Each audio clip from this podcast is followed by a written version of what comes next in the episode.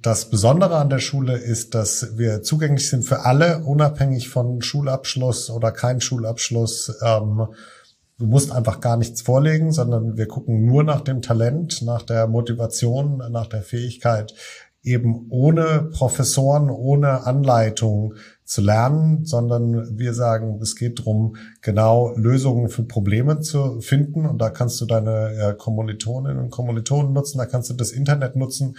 Ist äh, genau dieses Finden von Antworten ist äh, eine Fähigkeit, nicht ähm, alles sich schon zu denken, vorher zu wissen, sondern ganz oft werden ja neue Fragen gestellt und für die muss man dann Lösungen finden.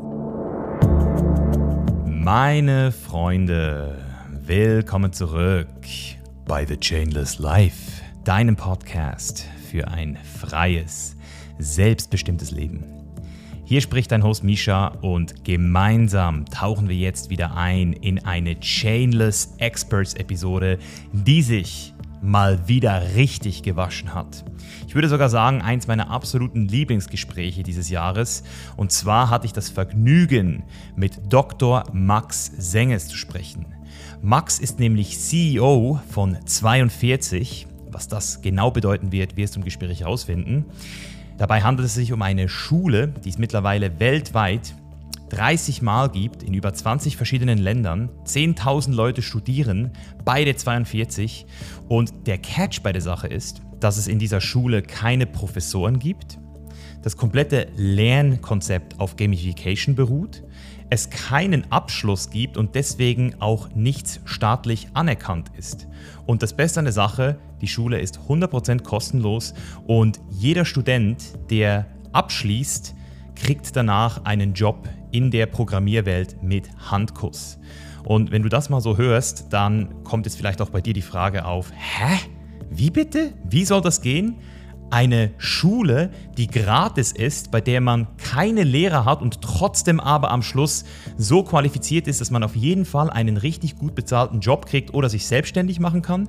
Erzähl mir mehr. Und genau das wirst du jetzt auch im Anschluss kriegen, denn Max erklärt uns jetzt im Detail, wie dieses Lernkonzept entstanden ist, wie es auch wirklich funktioniert, dass eben so viele Menschen weltweit studieren können ohne dabei was bezahlen zu müssen und wie das eventuell in Zukunft auch in anderen Bereichen möglich sein könnte. Und zusätzlich dazu erklärt uns Max auch ein bisschen was über sein persönliches Lifestyle-Modell. Denn ich war sehr beeindruckt, als ich gesehen habe, was alles in seiner Vita steht.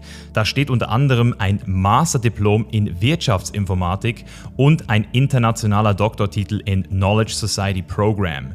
Außerdem hat Max zuvor zehn Jahre bei Google gearbeitet, ist leidenschaftlicher Bergsteiger, Kitesurfer, war sogar auch schon beim Burning Man und hat zusätzlich noch Familie und das als CEO von zwei Schulen in Deutschland. Und wie er das alles unter einen Hut kriegt und sich dabei auch noch weiterentwickelt, das war etwas, was ich persönlich auch noch ein bisschen genauer wissen wollte. Das heißt, auch hier kommst du auf deine Kosten.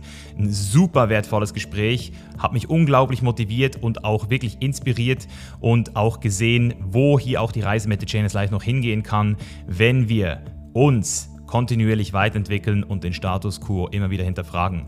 Und jetzt wünsche ich dir viel Spaß und gute Unterhaltung bei diesem Gespräch über die Schule der Zukunft mit Max Senges.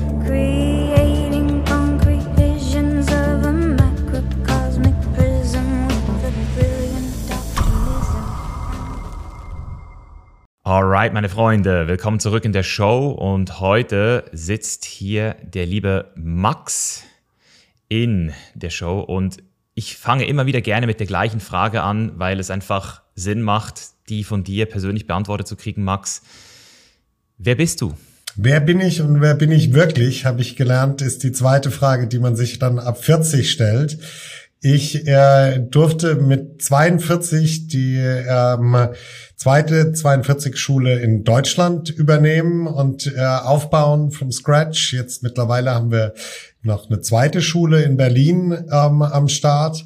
Und ähm, tja, wer bin ich neben dieser ähm, tollen Rolle, die ich äh, habe? Bin ich Vater von zwei Kids, bin ähm, seit ähm, Ende der 90er in Berlin, davor in Heidelberg groß geworden, habe Wirtschaftsinformatik studiert, äh, dann aber ganz oft warum gefragt, als es um Technikumsetzung ging und äh, habe dann in Philosophie promoviert. Und insofern ähm, ja, hoffe ich, äh, die Welt dadurch zu bereichern, dass ich äh, helfe, Warum-Fragen ähm, gemeinsam mit äh, meinem Team, mit anderen, mit im Gespräch wie mit dir zu verfolgen und ähm, da vernünftige, sinnvolle Antworten zu finden. Mhm. Und, und wer bist du wirklich? Wer bin ich wirklich? Ich bin natürlich eher jemand, der ähm, mit sehr viel Unternehmertum ähm, äh, Chancen sucht und, äh, und verfolgt und dabei unglaublich oft scheitert. Und ähm, ehrlich gesagt, mit äh, heute 44 äh, so ein bisschen da sitzt und sagt, wow, ist das alles anstrengend. Ja, äh, ich, ich wünschte, äh, ich hätte es mir selber ein bisschen leichter gemacht und äh, es wäre leichter für alle anderen. Ähm, aber auf der anderen Seite natürlich auch jemand, der, der ganz stolz ist auf das, was ähm, bisher geklappt hat und wie ähm, sich das dann im Rückblick doch alles ganz logisch aneinander anschließt. Aber ich glaube, ähm, so ein selbstkritischer, geerdeter Blick auf ähm, ja, die Lebensplanung und das, was man äh, so umsetzt, ist, äh, gehört auch zu mir, wie glaube ich auch zu dir ne? und äh, zu den Hörern, die wir ähm, dabei haben. Ja, wir fragen uns alle, wie ähm, können wir unser Leben gestalten, sinnvoll gestalten und ähm, hoffentlich auch optimistisch ne, ähm, für positive Dinge umsetzen. Ja, sehr schön gesagt. Mike Tyson hat ja auch mal gesagt, das, das hat sehr mit mir resoniert, dass wir nicht äh, dazu gemacht sind, humble zu sein, sondern life will humble us. Also das ist einfach, es ist einfach so. je älter man wird, desto mehr merkt man einfach auch äh, diese, diese selbstkritische Art, die ist, die ist manchmal auch sehr wichtig. Vor allem eben, wenn wir weiter wachsen wollen. Ähm, wo ich sehr gerne rein würde mit dir, weil ich habe mich im Vorfeld auf das Gespräch mit dir so ein bisschen beschäftigt und ich fand ein paar Sachen super spannend. Ähm, aber vielleicht so die erste Warum-Frage auch direkt so, warum hast du äh, Google verlassen und dich auf die CEO-Position für die 42 beworben? Ja, danke, das ist eine super Frage. Ähm, ich hatte ja äh, gesagt, ich habe das Glück gehabt, meine Lebensphilosophie in meiner Doktorarbeit aufschreiben zu können. Und da geht's um ein Entrepreneurial Mindset, also um die Frage, ja, wie ähm, kann man sein Leben als eine Serie von Chancen und Möglichkeiten betrachten und dann ähm, ein Lebenskunstwerk drauf, draus machen, ein, ein, ein Leben verfolgen, was spannend ist. Ich habe äh, nach der äh, Doktorarbeit dann ähm, noch ein Postdoc in Stanford dran gehängt und ähm, da das erste Startup getroffen, was ich total spannend fand, ähm, da mitgemacht habe. Dann äh, bin ich zurück nach Deutschland gekommen, habe ein zweites Startup selber gemacht. Ähm, das hat wirklich, das war mein Plan und ähm, dann hat Google, über die ich vorher schon mal nachgedacht hat, angeklopft und ähm, gesagt, hier, wir bauen jetzt ein Büro in Berlin auf. Ähm, willst du nicht der Zweite sein, der hier einsteigt und mitmacht. Und da muss ich zugeben, das fand ich so eine attraktive Chance, dass ich gesagt habe, komm, ähm, ich steige aus dem Startup äh, leider viel zu schnell und zu früh wieder aus und äh, schau mal, wie das ist in dem großen Laden. Und ähm, dann muss ich zugeben, war das eine, äh, eine tolle Achterbahnfahrt und ähm, eine tolle zehn plus Jahre, die ich da verbracht habe äh, ungefähr äh, fünfeinhalb in ähm, Berlin, viereinhalb in ähm, Silicon Valley in Kalifornien. Und äh, dann muss ich aber auch sagen, es äh, hat mich wieder zu neuen Ufern gezogen.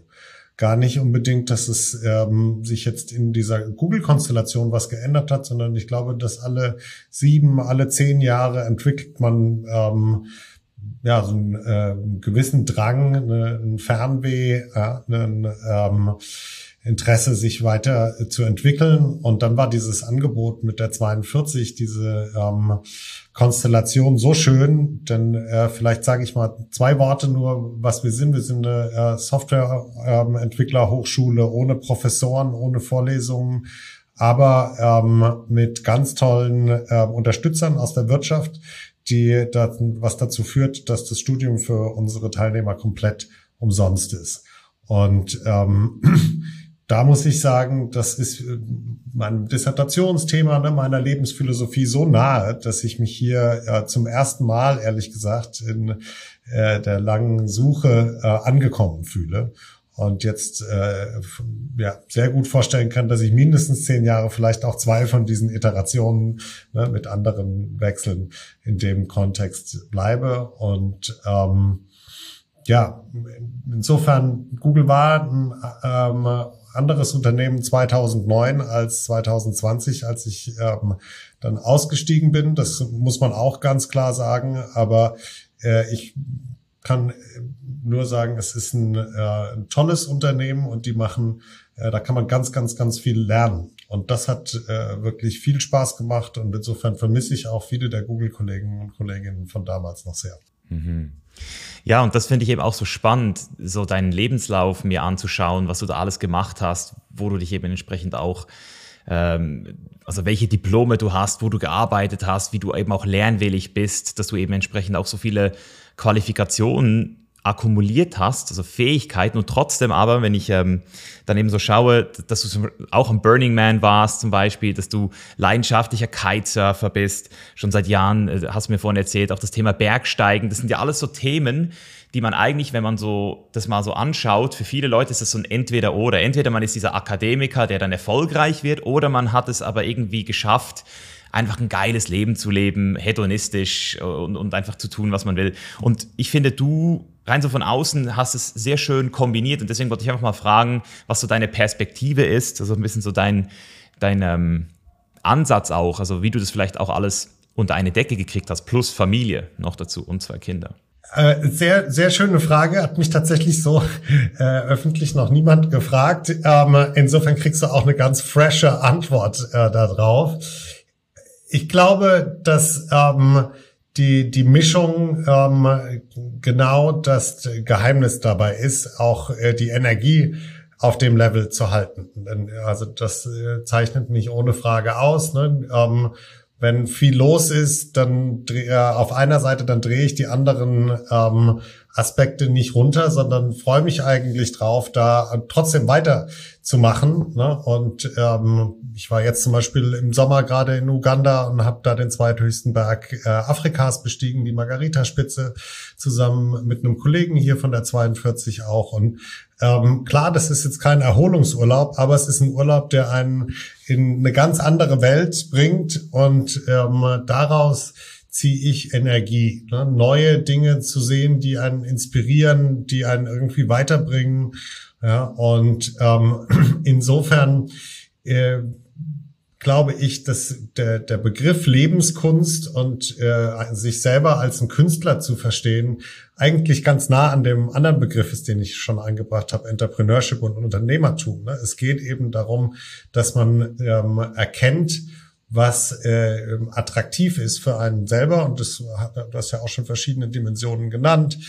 Ähm, ja, Spaß, Hedonismus, Familie, Wissenschaft, ähm, Geld, Sport, das sind so unterschiedliche Dimensionen des Lebens und ähm, ich glaube eigentlich, wie die Griechen ne, ganz humanistisch schon äh, gesehen haben, dass ähm, gesundes äh, Leben ein ausgewogenes Leben ist. Es wird immer dann schwierig, wenn es in eine Richtung zu extrem ausschlägt.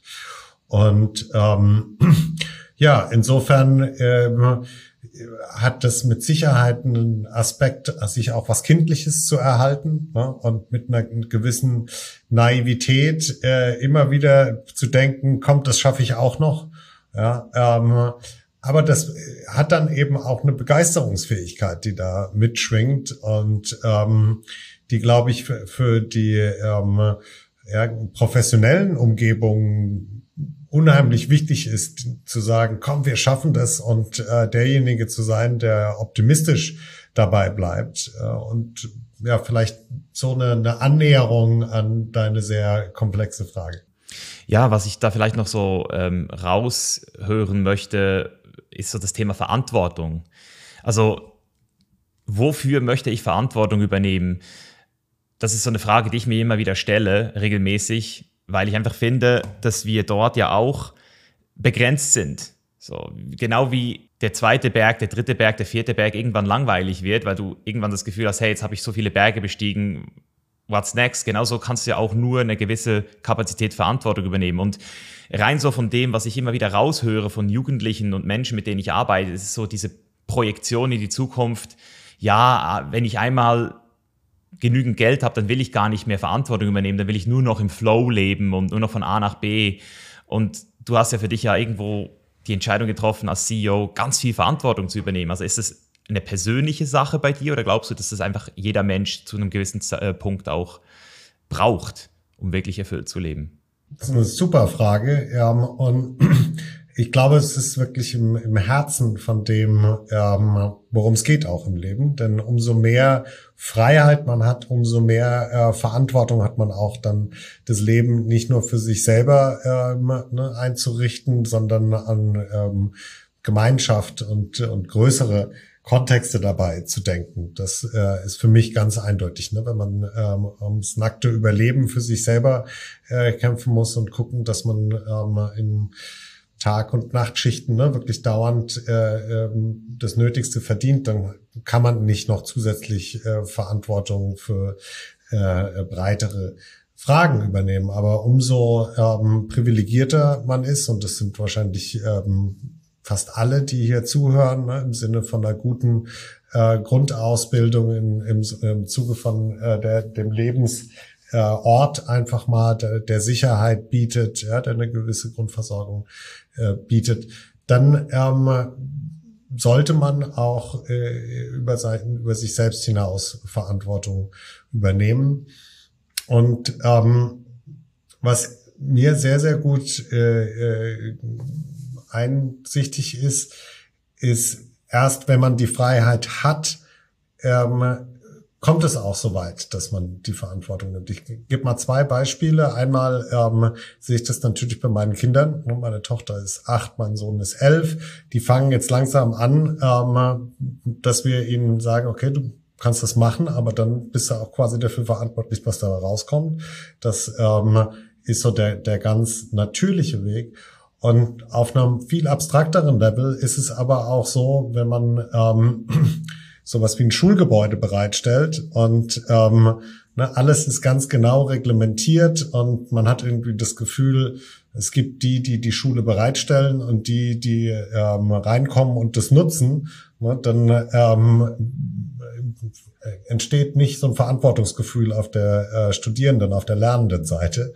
Und wir sagen den Studierenden aber ganz klar, das ist eure Schule und äh, quasi ne, Ihr müsst schauen, wie ihr die Küche organisiert, wie ihr verschiedene Elemente, äh, ne, die, den Gemeinschaftsraum organisiert. Und ähm, dadurch, dass man selber teilweise auch Verantwortung abgibt oder verallgemeinert, ne, ähm, und da muss man dann auch konsequent sein und mal ein paar Tage nicht aufräumen, dann ähm, kommt irgendwann aus der Studierendenschaft gemeinsam die Vorschläge, wie können wir uns denn besser organisieren, damit es für alle auch, auch angenehm ist. Also eine, eine ganz äh, zentrale Frage, glaube ich, in der individuellen Entwicklung, aber auch in der ähm, Entwicklung und der Zusammenhalt und den Regeln, die man sich dann jeweils als Gemeinschaft gibt.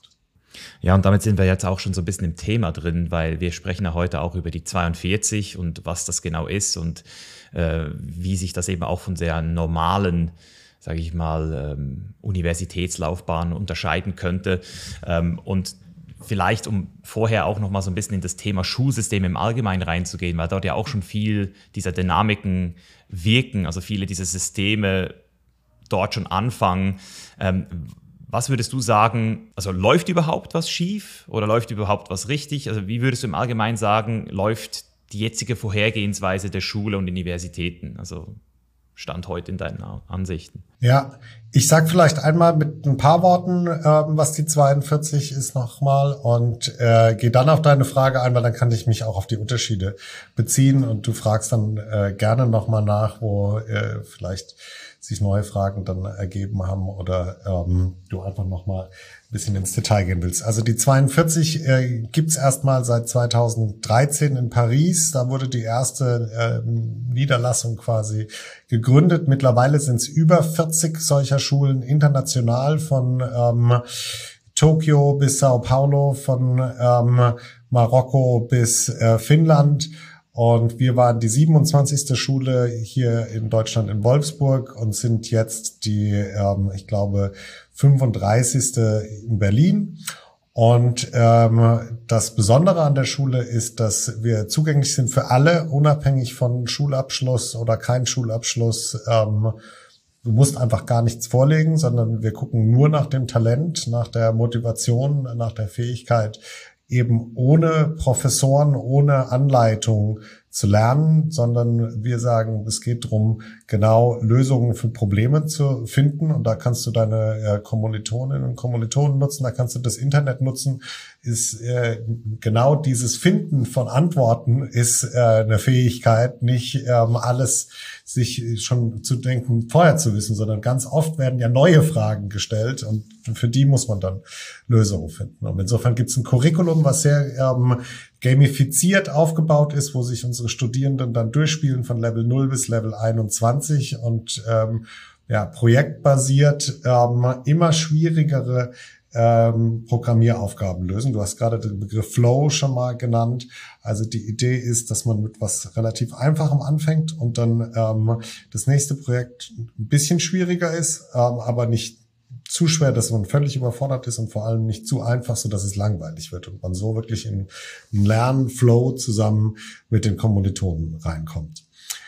Jetzt, wie ist das anders zum bestehenden Schulsystem? Also ich glaube, das ähm, äh, Entscheidendste ist, dass wir einen kooperativen Lernen, eine kooperative Lernumgebung schaffen. Die, das, äh, eines der zwei Hauptwahl-Auswahlkriterien äh, ist, äh, wurdest du von deinen Mitstudierenden, von deinen Mitlernern als ähm, kooperativ und unterstützend wahrgenommen. Weil das Ganze funktioniert natürlich nur, wenn die äh, Studierenden dann wirklich miteinander sich die Themen erarbeiten und auch bei den Evaluierungen, die sie dann ja peer-to-peer -peer machen, gutes Feedback geben sei es einerseits als Evaluator selbst, ja, dass ähm, man mit dem anderen in, in konstruktives Gespräch rankommt und wirklich versucht, so viel zu verstehen ähm, von dem, was er oder sie da präsentiert und vorbereitet hat. Und dann auch, und das ist mir auch wichtig, nochmal Feedback zum Feedback äh, bekommt. Sprich, der, der evaluiert wurde, sagt dann auch du, also dein Feedback ne, an der und der Stelle, das fand ich echt ein bisschen gemein oder so, so dass man besser wird in diesem, ähm, in dieser sozialen Interaktion und im gemeinsamen Lernen. So, und das ist natürlich wirklich äh, nicht zu vergleichen mit einer Schule, wo ähm, ne, die Besten äh, gelobt werden und die äh, nicht so Guten müssen dann äh, nachsitzen oder was einem da so an Bildern einfällt. Ne? Es ist ein bisschen so eine Ellenbogen. Ähm, äh, Geschichte, wer kriegt das beste Abi, der darf dann auch den, ähm, den Studiengang besuchen und äh, man hat immer so das Gefühl, man steht im Wettbewerb. Bei uns ist genau das Gegenteil der Fall. Also ähm, bei uns wird belohnt, wer anderen hilft. Und das ist auch mit Abstand, finde ich, das schönste Feedback, was wir bekommen, wenn wir ähm, unsere Auswahl-Bootcamps äh, machen. Die dauern einen Monat und da gibt's praktisch einen Monat Probestudium. Ungefähr ein Drittel der Leute sagt während dem Probestudium von selber, ach, das passt mir irgendwie nicht so ganz, das Konzept, ne? bin ich nicht ganz der Richtige oder ist nicht die richtige Zeit für mich jetzt im Leben. Und dann von denen, die übrig bleiben, nehmen wir ungefähr äh, die Hälfte. Und äh, aber alle, die zum Schluss äh, noch da sind und wir fragen, ähm, ne, wie fandst du es denn, sagen, also das habe ich noch nicht erlebt, dass man ähm, so warmherzig so eine Gemeinschaft aufgenommen wird so schnell und eben ähm, dieser Wettbewerb komplett rausfällt. Ich habe das Gefühl, das ist der Aspekt, der, ähm, wenn es einen gäbe, den man auf das gesamte Bildungssystem und vielleicht auf die äh, äh, Gemeinschaftslage insgesamt, gesellschaftliche Lage insgesamt übertragen könnte, dass das sehr, sehr positiv wäre. Und äh, es gibt auch keine Noten. Es gibt bei uns Pass or Fail. Ne? Du kommst entweder durch oder du kommst nicht durch, und, weil wir das Gefühl haben, diese Nuancen dann zu machen, dass äh, man kann ja dann tiefer in einer Spezialisierung gehen. Ne? Man kann zeigen, dass man mehr in eine bestimmte Richtung gemacht hat, aber jetzt so Einserschüler ne, zu produzieren und äh, die gegenüber den anderen zu stellen, die ähm, äh, ja vielleicht aus, aus irgendwelchen Gründen das nicht ganz so genau gemacht haben, es scheint uns nicht sinnvoll. Bei uns geht es nicht um Noten, sondern es geht wirklich um die Fähigkeiten, die dabei rauskommen. Und die kann man gerade beim Programmieren ja auch sehr schön einfach äh, offenlegen. Das heißt, äh, heutzutage ähm, werd, äh, werden Softwareprogramme, ähm, die geschrieben wurden, ganz oft und in unserem Fall eigentlich fast alle und immer auf ähm, Online-Repositories bereitgestellt. GitHub ist so das Größte, was es da gibt. Und das heißt, ähm, wenn sich jemand fragt, ob er äh, eine Absolventin, einen Absolvent von uns ähm, einstellen will für ein Praktikum oder für einen Job, dann können die einfach auf den Code direkt gucken und sehen, okay, was hat der, diejenige denn geschrieben? Und das scheint uns ähm, deutlich zielführender als irgendein Zertifikat zu vergeben. Deswegen ist die Schule auch ganz explizit nicht staatlich anerkannt. Äh, nicht, weil wir nicht glauben, dass wir das nicht machen könnten, sondern weil wir anders sein wollen, weil wir diese innovativen Elemente erhalten wollen. Und wenn du in Deutschland staatlich anerkannt werden willst, dann musst du dich in dieses Korsett fügen und eigentlich so sein wie alle anderen auch. Und da glauben wir, dass wir äh, was Besseres zu bieten haben. Wow.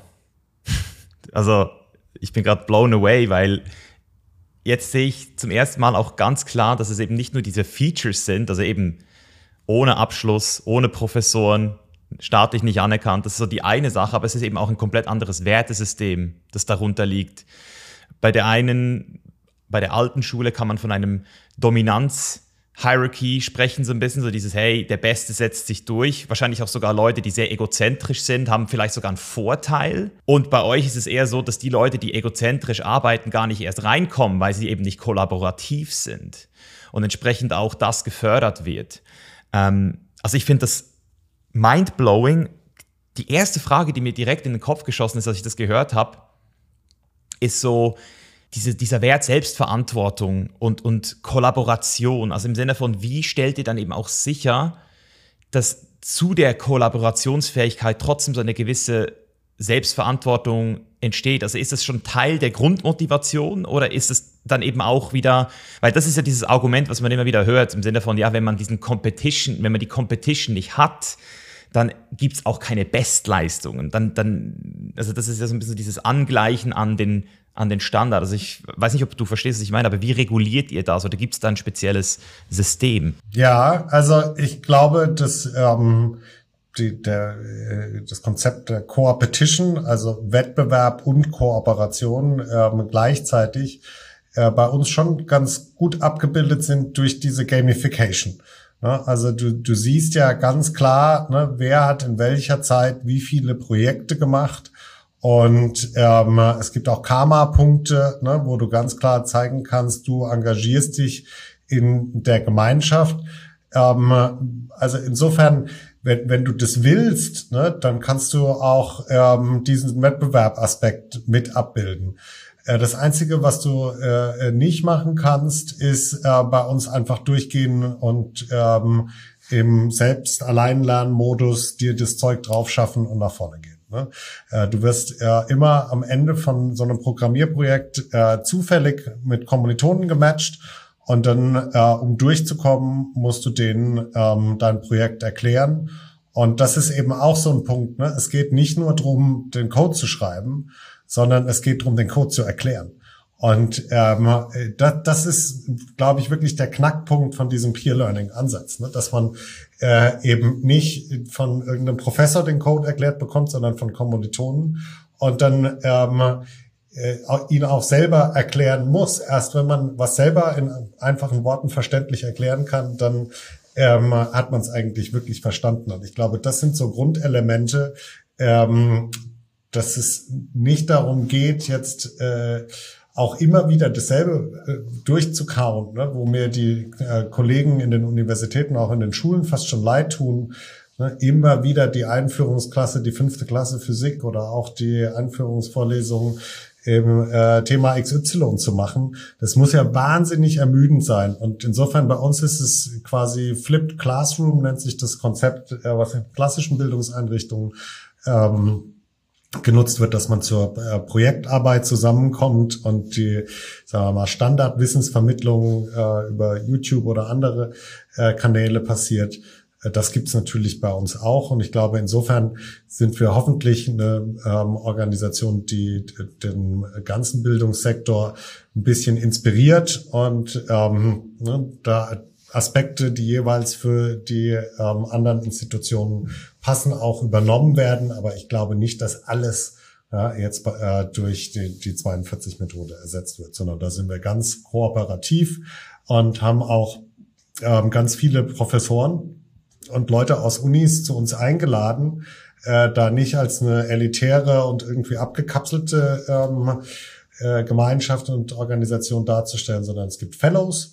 Ja, jeder, der auch in einem Unternehmen arbeitet, ähm, kann sagen, hier, ich finde das spannend, ich bin schon ähm, x Jahre Programmierer und jetzt würde mich aber mal interessieren, was haben denn eure Leute eigentlich drauf und wie kann ich denn eine Beziehung zu diesem äh, Talent aufbauen und die kommen zu uns und erzählen dann, was sie machen und danach sagen ein paar Studenten, hey, das finde ich super und dann ergibt sich wieder so ein ähm, Peer Learning, wobei da äh, vielleicht auch häufiger so eine Meister-Lehrlingssituation auftritt oder eben ähm, ja eine, eine bisschen an der Hand geführte ähm, äh, Projektbegleitung auch mit klassischen Professoren, die das dann ausprobieren wollen. Also ich glaube, gerade diese äh, Dinge, die wir nicht vorhersehen, ne, wo ähm, ja, jemand, der sonst an der Uni arbeitet, auf einmal ähm, in so ein neues Modell einsteigt, da entstehen ja die ähm, spannenden Einsichten und die Dinge, die vielleicht äh, auch ne, mittelfristig systematisch was verändern können. Ja, es ist spannend, weil es sich dann eben auch wirklich weiterentwickeln kann, weil es eben so offen ist.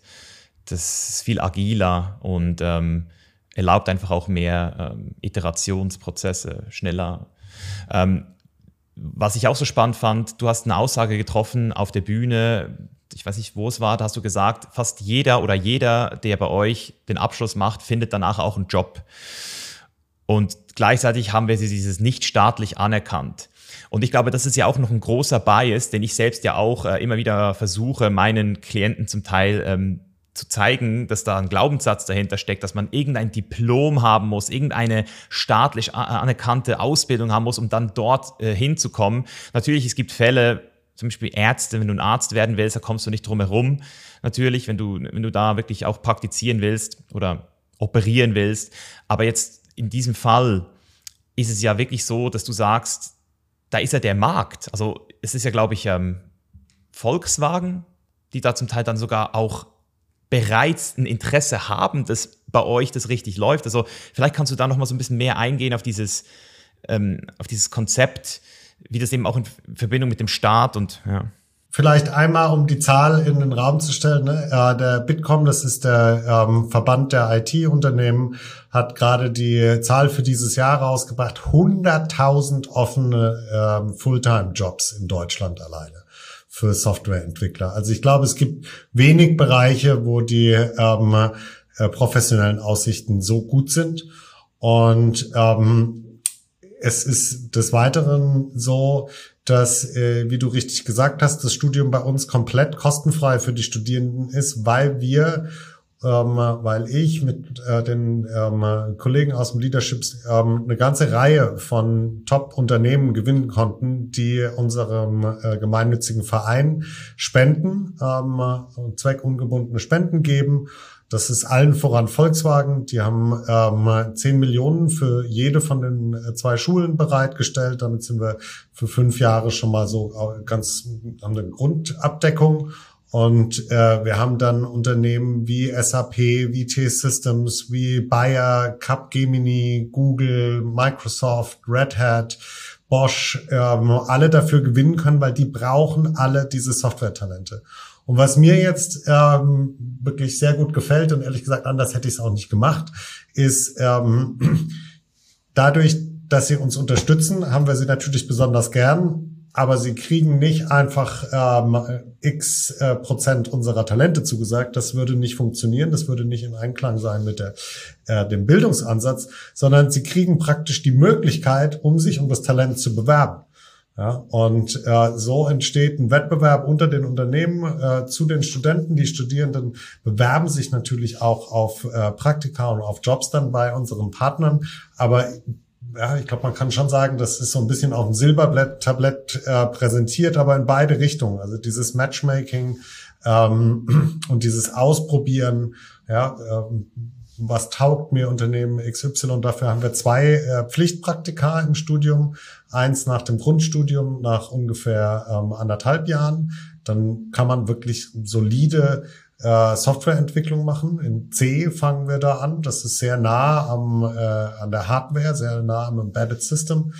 Ähm, dann geht man äh, vier bis sechs Monate ins Praktikum, kommt zurück und dann kann man eine Spezialisierung machen. Und äh, die ist dann zum Beispiel in Mobilität, ja, in den Ökosystemen, den Verkehrsleitsystemen, wie äh, verschalten sich die ganzen ähm, Vehikel in der Programmierung des Autos selbst, logischerweise solche Aspekte. Ähm, oder man spezialisiert sich in Machine Learning und AI oder in Cyber Security. Es gibt noch eine ganze Handvoll andere Spezialisierungen. Wenn man die durchlaufen hat, ist man so gut aufgestellt am Markt, dass man sich eigentlich in seinem zweiten Praktikum dann da was aussuchen kann. Und äh, zwei Drittel kriegen schon ein Jobangebot nach dem ersten Praktikum und nach dem zweiten Praktikum sind die wenigen, die sich nicht schon entschieden haben, dann äh, entweder klar, ähm, was sie wollen und den Job kriegen sie dann auch, oder sie entscheiden sich für ähm, ein eigenes Unternehmen zu gründen oder als Freiberufler zu arbeiten. Beides sind auch super Optionen als Softwareentwickler. Und du hast es ähm, ja selber gesagt, dieser Gedanke, dass man aufgrund von so einem Zertifikat, von einem Diplom, von einem Master, von einem Doktor ähm, prädestiniert ist, um äh, erfolgreich zu sein, das ist, glaube ich, wirklich veraltet. Und ähm, umso besser wir darin werden, wirklich die Fähigkeiten abzubilden und nicht ähm, so ein Proxy zu nehmen, so ein ähm, ja, ein Vergleichsstück Papier, was einem ähm, eine Vorselektion ermöglicht, umso äh, weniger relevant werden die werden. Der ähm, LinkedIn-CEO hat kürzlich ähm, gesagt, es ist ein Big Shift, es ist ein großer Push in Richtung ähm, der Fähigkeiten basierten Hiring und weg von den Zertifikaten. Und es liegt natürlich daran, umso mehr Signale man ähm, hat, um zu zeigen, was man wirklich kann, dann muss man auch nicht ähm, mehr nach irgendwelchen äh, klassischen ähm, Bildungsabschlüssen suchen, sondern kann einfach zeigen, dass man die, die ähm, Fähigkeiten hat. Ja, sofern es eben auch möglich ist, das wirklich direkt zu zeigen, oder? Es gibt ja schon so Bereiche, wo der Dunning-Krüger-Effekt schon sehr stark auch greifen kann, wo es vielleicht zu Selbstüberschätzung kommt oder man das Gefühl hat, hey, ich habe jetzt hier äh, eine Woche einen Kurs gemacht und deswegen bin ich jetzt in der Lage, ähm, Menschen zu helfen in einem gewissen Bereich ähm, oder ich habe ein Buch gelesen und das klingt für mich alles schlüssig. Also wir haben ja auch so ein bisschen auf der anderen Seite wirklich auch viele Leute, die Spiritualität in irgendeiner Weise sich ein bisschen angeeignet haben und dann plötzlich zum Schaman werden oder also, also diese typischen Memes, die wir heutzutage haben. Das heißt, ich sehe da schon auch irgendwo so einen Bedarf für gewisse Qualitätsstandards, ähm, und glaube deswegen, dass ihr da eben auch mit eurem Gamification-Ansatz einen großen Schritt macht, weil dort einfach dann auch wieder so ein System herrscht, das, das, das irgendwo auch sicherstellt, in dem Bereich jetzt zumindest. Deswegen würde es mich jetzt auch interessieren, wie diese Idee überhaupt entstanden ist, dieses Lernkonzept. Ja, äh, sage ich äh, gerne gleich zwei Worte dazu, aber einmal möchte ich doch darauf eingehen, was du gerade gesagt hast. Das ist natürlich absolut richtig, ähm, dass äh, nur weil man selber denkt, dass man was kann, das noch nicht äh, bedeutet, dass das wirklich so ist. Deswegen äh, glaube ich, dass zum Beispiel bei LinkedIn diese Peer Evaluations ganz wichtig sind. Ne? Und das ist auch äh, Numbers Game. Ne? Da, äh, wenn dich einer ähm, endorsed hat, unterstützt hat, dass du äh, gut in XY bist, ähm, ja, das kannst du vielleicht auch von einem Freund bekommen haben, das Endorsement. Ähm, bei 10 wird es schon ein bisschen schwieriger. Bei 50 würde ich sagen, da hast du schon einiges getan, um äh, das so zu inszenieren. Wenn das in die Hunderter geht, dann muss man einfach irgendwann sagen, ne, das äh, hat sich keiner äh, organisiert oder überlegt, sondern das ist einfach wirkliches Peer-Feedback. Und äh, so funktioniert ja die, die Soft-Skill-Einschätzung bei uns. Und äh, bei den anderen, äh, bei den technischen Fähigkeiten muss ich ganz klar sagen, ähm, man muss unter Beweis stellen, dass man gewisse Dinge alleine tun kann. Und deswegen gibt's bei uns auch als Teil dieser Gamification am Ende praktisch vom äh, jedem Level habe schon gesagt, das ist dann der Endgegner des Levels, ne? den musst du dann alleine und ohne ähm, Internetunterstützung besiegen. Da gibt's ein Examen, das ist drei, vier Stunden lang und du musst wirklich dann ne, das, was du in, dem, in den Projekten gelernt hast, einmal exemplarisch, meistens in zufälligen Aufgaben, einmal zeigen, dass du das ähm, äh, so alleine beherrschst. Und das ist dann die Qualitätssicherung, von der du gesprochen hast. Das sehe ich auch absolut, dass das ähm, ein wichtiger Aspekt ist. Jetzt hattest du gefragt, wo ging's los, wie ging's los? Äh, da erzähle ich natürlich zunächst nochmal, wo äh, ging's los. 1978 ging's los, nämlich als Douglas Adams äh, per Anhalter durch die Galaxis geschrieben hat. Das ist ein super Buch, was äh, heutzutage gar nicht mehr so populär ist. Ich kann es allen wirklich nur empfehlen. Das ist ganz äh, äh, ja irgendwie verrückter englischer Humor aus ähm, diesen äh, 70er, 80er Jahren ganz unterhaltsam. Und ähm, nachdem die Erde also platt gemacht wurde und äh, ein einzelner Mensch äh, überlebt und die Weiten der, des Universums erkundet, lernt er irgendwann äh, von einem Volk, das einen Supercomputer gebaut hat und äh, von dem Computer die ultimative Frage beantwortet haben wollte, nämlich die Frage nach dem Sinn des Lebens, des Universums und allem. Und der Computer hat dann ein paar Millionen Jahre gerechnet und ähm, als dann der Moment gekommen ist und das ganze, äh, die ganze äh, Zivilisation, ähm, ja, Millionen von Menschen gewartet haben, kam eben die Antwort 42. Und ähm, unsere Gründer waren äh, coole französische Nerds, ähm, die haben mit dieser einfachen Zahl und diesem ne, Überanspruch äh, eben eine, eine ganz, ganz schönen Brand geschaffen, der ähm, äh, Impetus, ne, die, die, äh, der Grund, warum ähm, die 42 gegründet wurde, war ganz klar, dass ähm, immer mehr Softwareentwickler gebraucht werden. Software eats the world. Ähm, aber auf der anderen Seite, äh, selbst die, die schon ähm, aus den Universitäten, aus den Trainingsprogrammen rauskamen, eine ähm, sehr verschulte und dann auch ein bisschen theorielastige Ausbildung bekommen haben. Und bei uns sitzt du ja ab Tag eins ne, an der Kommandozeile in der Entwicklerumgebung und du schreibst einfach Code. Ne? Das ist so, wie wenn du Chinesisch lernen würdest und du würdest ganz viel Grammatik und andere Dinge irgendwie noch außenrum lernen, aber nicht wirklich sprechen und schreiben. Und ähm, das äh, bei uns kommen die Leute raus und die haben dann auch das Selbstbewusstsein, dass sie wissen, ne, ich spreche diese Sprache, ich kann C, ich spreche C++, das ist für die wie ein, wie ein Fluss, da stellt sich auch dieses Selbstbewusstseinsthema dann irgendwann nicht mehr so, weil man einfach weiß, man kann das. Und ähm, so haben die ähm, französischen Kollegen das äh, erste Curriculum entwickelt und ähm, sind da unheimlich erfolgreich, kann man wirklich nicht anders sagen. Es gibt äh, vier, fünf Schulen allein in Frankreich. In Deutschland ist es, ähm, sind es jetzt drei. Und ähm, sie sprießen aus dem Boden wie ähm, Pilze, 15.000 Studierende mittlerweile weltweit. Und ich glaube, dass ähm, die, die heute zum ersten Mal von uns hören, ähm, in ein paar Jahren feststellen werden, 42 ist mittlerweile ein relativ verbreitetes Konzept geworden, weil ähm, die Ergebnisse überzeugen und darauf kommt es an. Vielleicht nochmal zur Zahl 42. Willst du das nochmal ganz kurz elaborieren für die Leute, die das Buch oder den Film nicht kennen? Also, was ist die Antwort? Also, was steckt hinter der Zahl? Na, also 42 ist natürlich zunächst mal einfach äh, so eine, ähm, man könnte denken, so eine flapsige Zahl, aber wenn man äh, recherchiert, dann findet man raus, dass Douglas Adams selber Nerd war und äh, sich mit Programmieren und äh, den Themen auseinandergesetzt hat.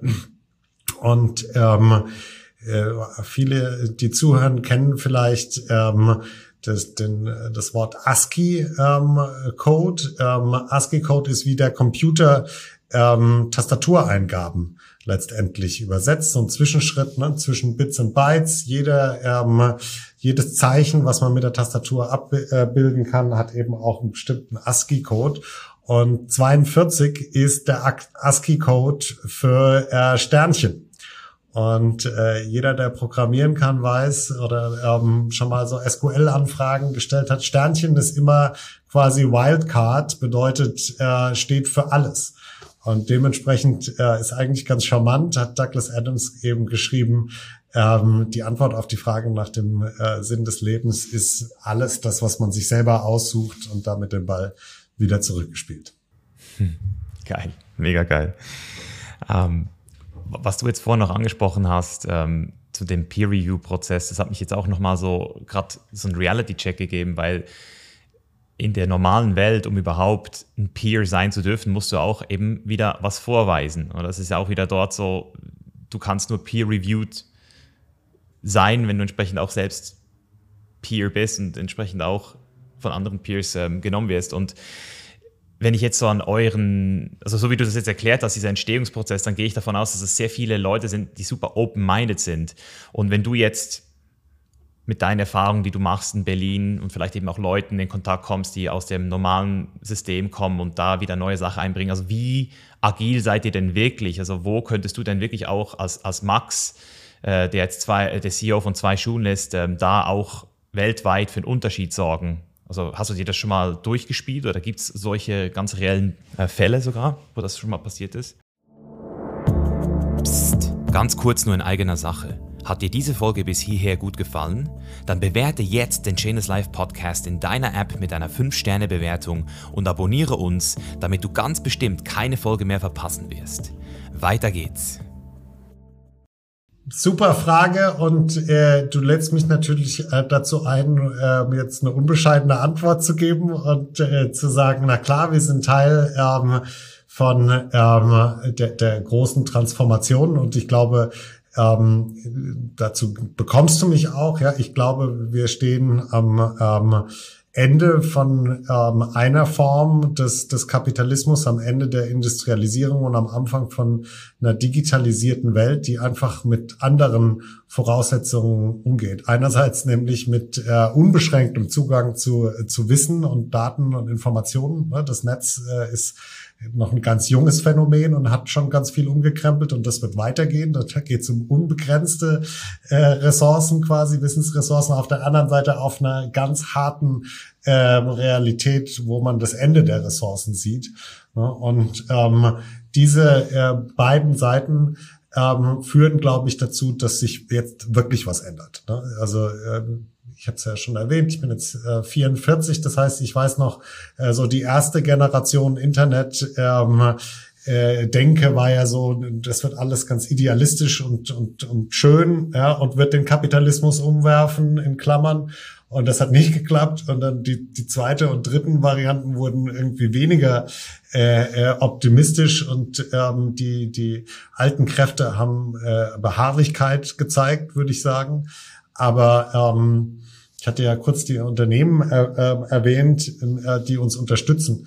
Ich kann wirklich sagen, weil ich ja mit vielen Leuten aus den Unternehmen zu tun habe, also ein Volkswagen hat verstanden, ne, dass eine totale Transformation, äh, Transformation von Mobilität passiert. Ein Bayer hat verstanden, ne, dass Pharma anders läuft, wenn ähm, ganz viel mehr auf Prävention gesetzt wird und nicht auf äh, eine teure Medikamente verkaufen. Daran glaube ich wirklich. Vielleicht nicht jeder in dem jeweiligen Unternehmen, aber in den Strategieabteilungen ja, und in den äh, äh, vielen anderen Ecken in den jeweiligen Unternehmen ist das äh, so angekommen. Und insofern glaube ich, wir äh, füllen, erfüllen Bedarf, eher als dass wir ähm, ne, jetzt dafür drücken müssen. Die, die äh, Unternehmen sagen uns, sie wollen genau diese äh, äh, Denke, diese Mindsets, diese Weltanschauung, die man in der 42 eben lernt, ja, selbstbewusst seine Meinung zu sagen, äh, nicht einfach nur äh, Dinge entgegenzunehmen, sondern zu reflektieren, mitzudenken und dann vor allem Ownership zu übernehmen für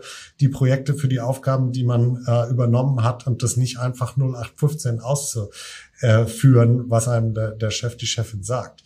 Insofern, ähm, ich glaube, dass da ganz, ganz viel und dass wir ganz viel ähm, modellieren ähm, und ne, quasi Rollenmodelle schaffen, ähm, Rollen erproben können in dem 42-Kontext, die dann in der äh, Wirtschaft auch ähm, ja, erfolgreich sind und ähm, das umsetzen.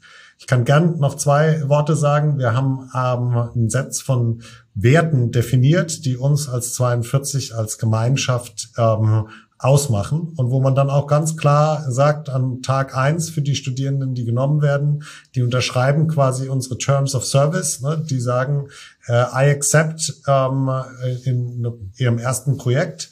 Und ähm, das ist quasi der einzige äh, Mechanismus, ähm, entweder du ähm, studierst gar nicht, ne? du, du schaffst nicht ähm, überhaupt einen, einen Fortschritt äh, uns zu zeigen, dann äh, wirst du automatisch Alumni bei uns, dann fällst du ins Black Hole, ins schwarze Loch. Das ist die eine ähm, Möglichkeit, wie wir sicherstellen, dass die Leute, die äh, bei uns eingeschrieben sind, auch wirklich sich aktiv einbringen. Und das zweite wäre ein Verstoß äh, gegen unsere Werte. Und da ist zum Beispiel radikale Inklusion ein ganz zentraler Wert. Äh, wir haben also eine total diverse Studierendenschaft, ähm, über 30 Nationen, wirklich von 18 bis 58, vom äh, ne, 20 Jahre Berufserfahrung Elektrotechniker zur äh, Abiturientin ist, ist da alles drin. Ähm, wir sind bei ein bisschen unterm Drittel ähm, nicht männliche Studierende, haben uns aber ganz klar gesagt, wir wollen das, die Umgebung so schaffen, dass wir da auf 50-50 kommen.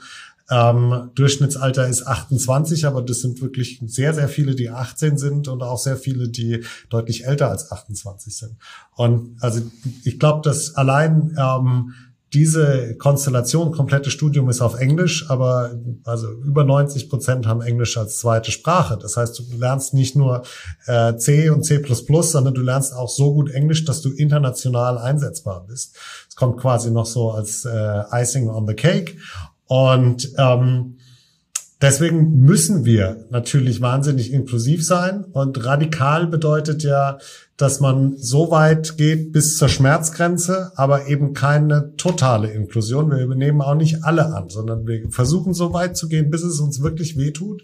Und den Einzelnen, ne, da muss man auch was aushalten.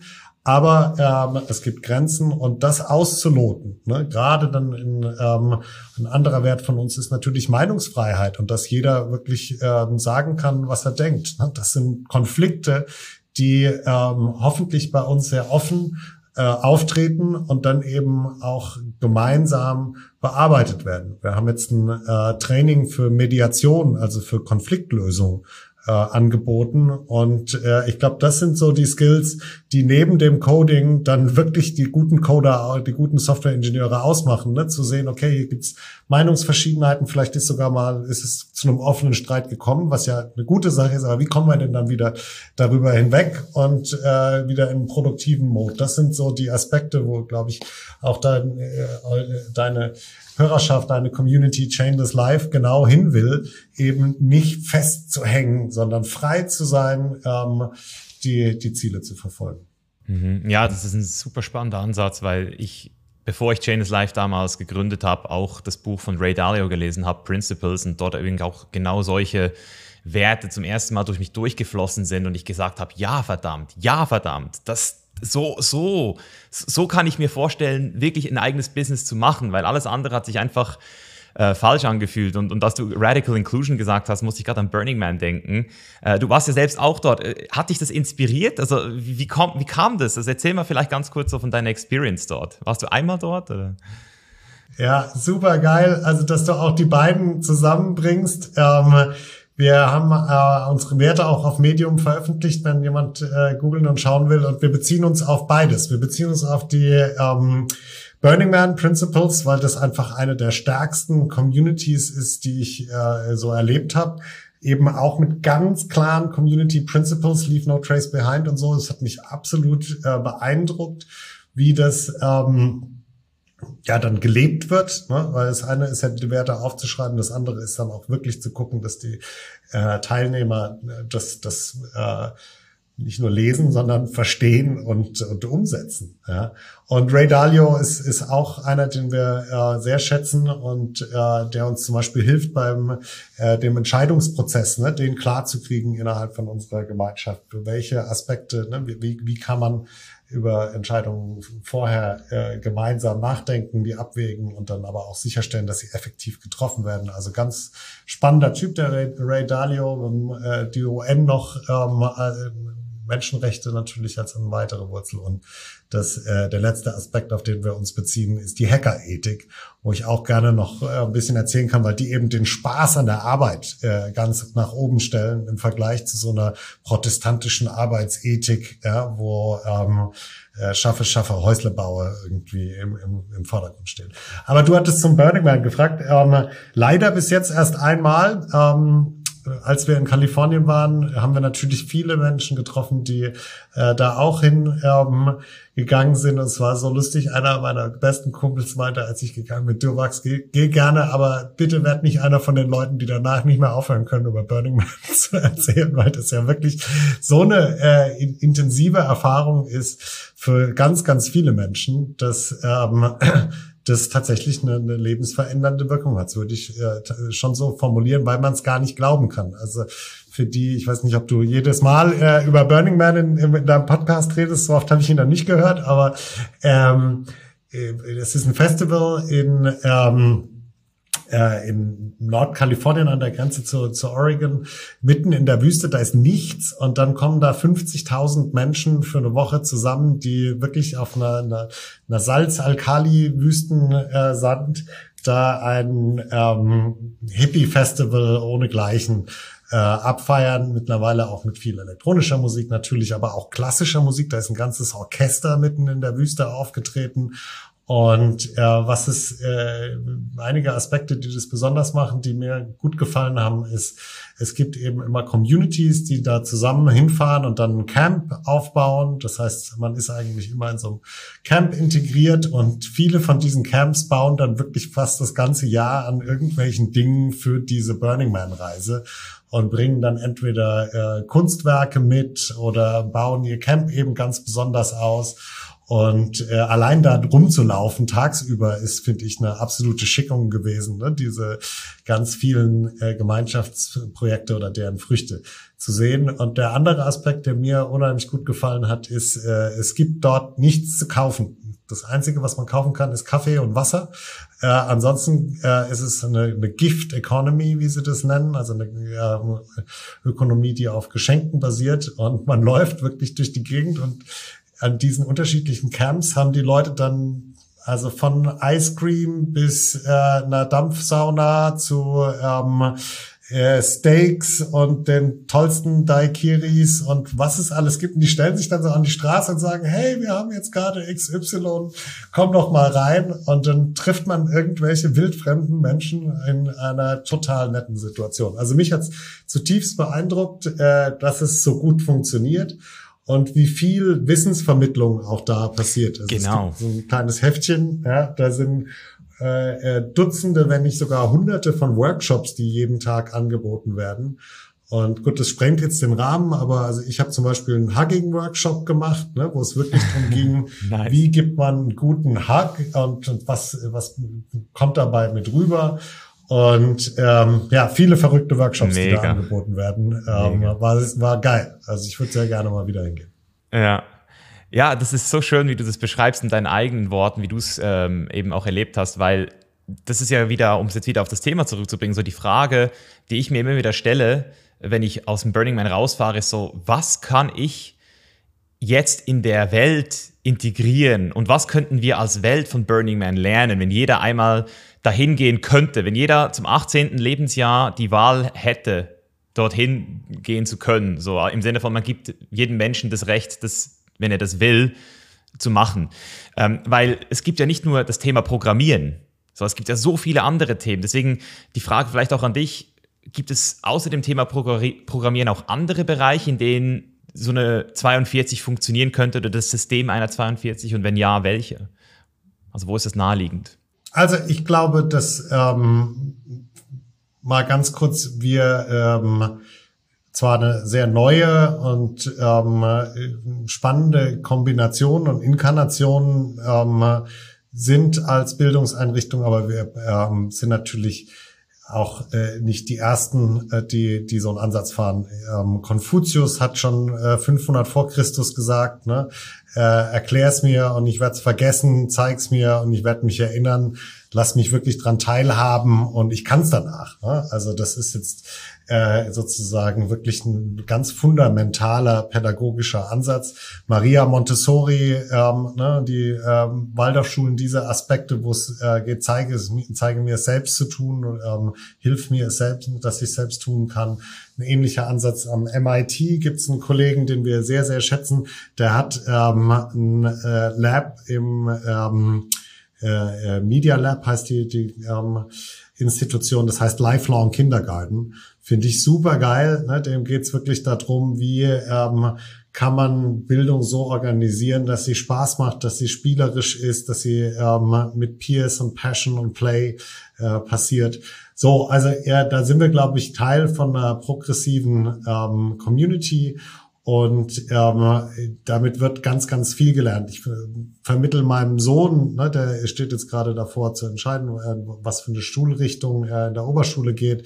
Ja, ist eigentlich wurscht, was du dir aussuchst, weil lernen musst du es eh selber. Ne? Und wenn du jetzt äh, mehr in den künstlerischen Zweig gehst, aber dich trotzdem dafür begeistern kannst, was in äh, Chemie und ähm, Mathe passiert, dann musst du nicht in den Chemie- und äh, ne, naturwissenschaftlichen Zweig gehen. So, äh, diese innere Haltung können deine äh, Hörer, können wir zwei total verinnerlichen ohne 42. Was die 42, glaube ich, ähm, sehr, sehr gut macht, ist diese ähm, Gemeinschaft zu schaffen von äh, Gleichgesinnten. Ne? Natürlich macht es mehr Spaß, wenn du, unsere Schulen sind 24-7 offen, ne? wenn du dann in freien Gruppen dich äh, triffst und gegenseitig auch vielleicht ein bisschen inspirierst. Ähm, wollte gerade schon Anstachel sagen, ne? wir wollen ja nicht diesen Wettbewerbscharakter, aber gute, äh, es gibt ja Good Competition und Bad Competition, würde ich jetzt mal sagen. Und das kann ja auch, äh, gerade im Sport kennen wir das ja alle, dass einen das pusht, wenn man mit den anderen ähm, zusammenlaufen geht oder, oder ähnliches. Ähm, einen Aspekt möchte ich vielleicht noch hervorheben, den wir jetzt ähm, noch deutlich herausgearbeitet haben und wo ich auch eine Empfehlung geben kann für alle, ähm, die das interessiert, da reinzustecken, ähm, reinzuschnuppern. Denn es ist Material, was wir in Stanford gefunden haben, was als Open Educational Resource zur Verfügung steht, also Open Source. Äh, die, die Videos sind auf YouTube, die Materialien findet man ganz leicht. Der Ansatz heißt äh, Live Design und die Einsicht, die die Kollegen gehabt haben, äh, ja, erschien mir so offensichtlich, dass man sich fast schon mit dem Brett über den Kopf hauen möchte, warum das noch keiner vorher gemacht hat. Ja, du gehst in die Schule, du lernst Mathe, du lernst Schreiben, du lernst Biologie.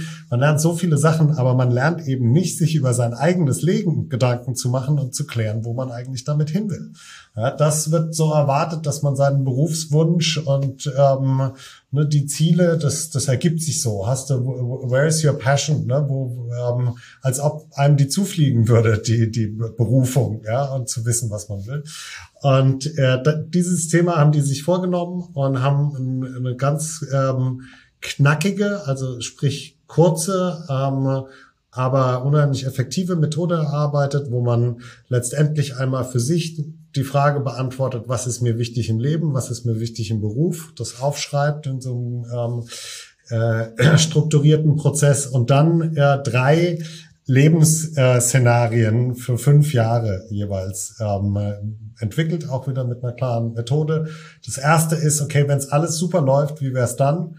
Das zweite ist, okay, na, da gibt's ja, gab's ja den einen oder anderen Knackpunkt, wo nicht ganz klar ist, ob das so klappt. Ne? Was wäre ein Plan B? Was könnte ich dann noch machen? Und das eigentlich Spannendste finde ich noch, äh, der dritte Plan hat mit den ersten beiden nichts zu tun. Und du überlegst dir wirklich, wenn es ganz anders kommt, was würde ich dann machen? Und ich glaube, wenn du diesen dritten Plan hast, ne, dann bist du so viel entspannter, weil du weißt, ey, selbst wenn weiß der Geier, was man sich da als, als Beispiel nehmen will, ja, der dritte Weltkrieg losgeht, die Klimakrise so schlimm wird, dann schaffe ich es immer noch mir irgendwie eine Umgebung zu schaffen, die für mich stimmig und sinnstiftend ist.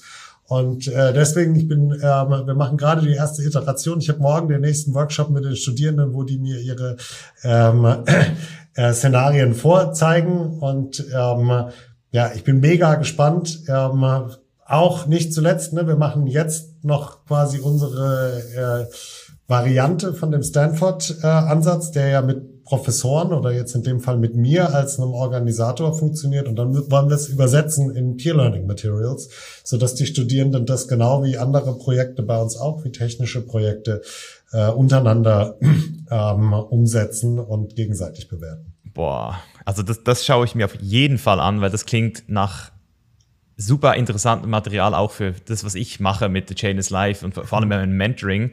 Ähm, ich habe das intuitiv für mich nämlich gemacht. Also ich kann mich erinnern, dass ich, als ich noch äh, angestellt war, da habe ich in einem Franchise-Telekommunikationsunternehmen gearbeitet, wo wir versucht haben, den Kunden möglichst High-Class zu bedienen. Also das gab es auch noch nicht so. Also nicht so ein normaler Telekommunikationsstore, wo du reinkommst und ein Ticket ziehst, sondern dir wird ein Kaffee serviert.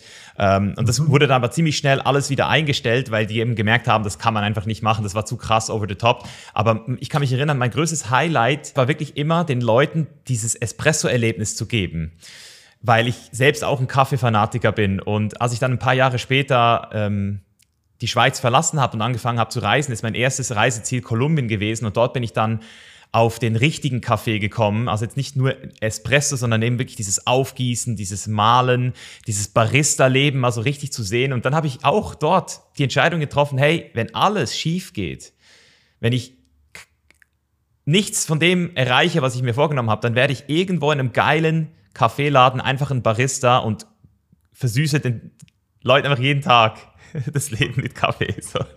Total einsichtig ah, und ähm, ich bin auch schon äh, als Kaffeeschnösel bezeichnet worden, weil so ein guter Kaffee, der macht ganz, ganz, ganz viel aus und äh, ich kann es gut nachvollziehen und es ist auch ein faszinierendes Kulturgut, ne? muss man ja einfach äh, mal, mal festhalten, wie dieser äh, doch ziemlich bittere ähm, äh, äh, dieses bittere Getränk es geschafft hat, sich so weit fortzubewegen. Ist übrigens eine der ähm, Aspekte, die wir in der 42 in Wolfsburg auch äh, zentral, bei uns gibt's keinen Watercooler, ne, kein, ähm, keine Ecke, wo man Wasser zusammentrinkt, sondern wir haben eine richtig gute italienische Kaffeemaschine geholt, die Studierenden lernen diesen Barista-Skill.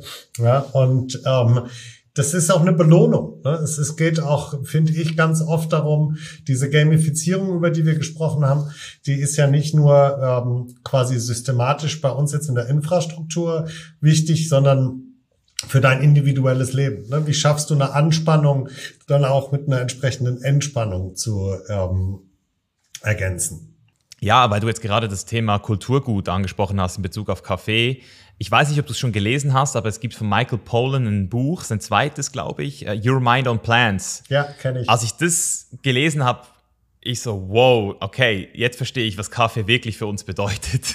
also Im Sinne von, wo wären wir heute ohne? I don't know. Ja, super Typ, auch ähm, ne, wie, wie die ja, wie die Dinge ineinander greifen, diese Kaffeehauskultur. Ne? Ich komme ja äh, aus der, der Philosophie, also äh, österreichische Kaffeehauskultur und dieses Austauschen von Argumenten, diese äh, Debatten, die da äh, geführt worden, wie man eben mit so einer, einer äh, kulinarischen Innovation fast äh, schon ne, dann die Umgebung schafft und eine Vorselektion, wo sich äh, dann die Vordenker wieder auch zu Hause fühlen. Ne? Und ähm, ja, da habe ich schon das Gefühl, dass ähm, Formate wie jetzt eben zum Beispiel so ein Podcast, den du machst, ne, da treffen sich dann auch wieder, ihr habt mich gefunden, ich habe da drauf geguckt, ich habe direkt verstanden. So, das, das ist, äh, ist wirklich ähm, fasziniert und ähm, ich ähm, bin dauernd natürlich mit äh, meiner Community, mit äh, Freunden im Gespräch, ähm, wo die Reise hingeht. Und äh, also ich kann noch nicht genau sagen, ähm, wie das postkapitalistische System aussehen wird. Aber eins kann ich, äh, glaube ich, ganz sicher sagen, dass das Potenzial des Internets ähm, als Ressource für jeden Einzelnen ähm, Bildung und Erfahrung zu generieren. Ne? Diese Möglichkeit, dass jeder eine Stimme bekommt, kann ja jeder einen Podcast anfangen, es kann jeder eine Webseite schreiben, dieses, äh, diesen Ausdruck und die Verantwortung dann eben entsprechend auch dafür zu übernehmen. Ne? Das, das ist so identitätsstiftend ähm, und so eine unternehmerische Denke, ja, ähm, die uns das Netz da ermöglicht Ähm, ich glaube, wir werden äh, noch ganz ähm, positive ähm, Momente wieder haben, wenn ich, was das Internet angeht. Äh, wenn ich da noch mal kurz, ne, diese erste Generation von äh, Internet-Freaks in Anführungsstrichen hat ja gedacht, okay, ne, jetzt hat jeder eine Stimme und die Demokratie zieht ein und so. Ähm, Unternehmungen äh, werden äh, digitalisiert, sind wahnsinnig erfolgreich, ne? diese Dotcom-Blase. Und dann kam ja jetzt, die letzten zehn Jahre waren ja jetzt wirklich negativ, das kann man nie anders sagen. Ja? Mit äh, viel äh, Missbrauch im Netz, ähm, äh, Monopoldiskussionen und so weiter und so fort. Ich glaube, das Pendel wird wieder zurückschwingen und wir, wir werden noch ganz viel Positives sehen wieder, was, ähm, wenn die, äh, die Nutzer eben das Netz für sich äh, nutzen und nicht ähm, konsumieren, dann ähm, äh, ja, bin ich ganz optimistisch, dass äh, eine Riesenwertschöpfung passiert und ähm, das liberale, aber auch das solidarische Potenzial und vor allem das wissensvermittlerische Potenzial des Netzes ähm, da toll zur, zur Blüte kommt.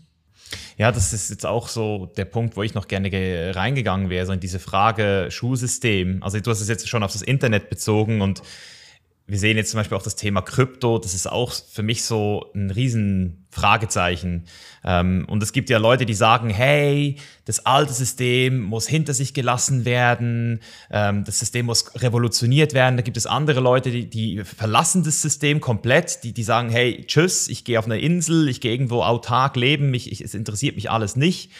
Ähm, aber ich habe für mich so aktuell auch mit Chainless Life den Gedanken gefasst, dass ich einfach ein Parallelsystem kreieren möchte, das komplett, also nicht nur, nicht nur unabhängig, sondern auch, auch fast schon so synergetisch zum bestehenden System funktionieren kann. Und das sehe ich halt bei Schule 42 Stand heute auch.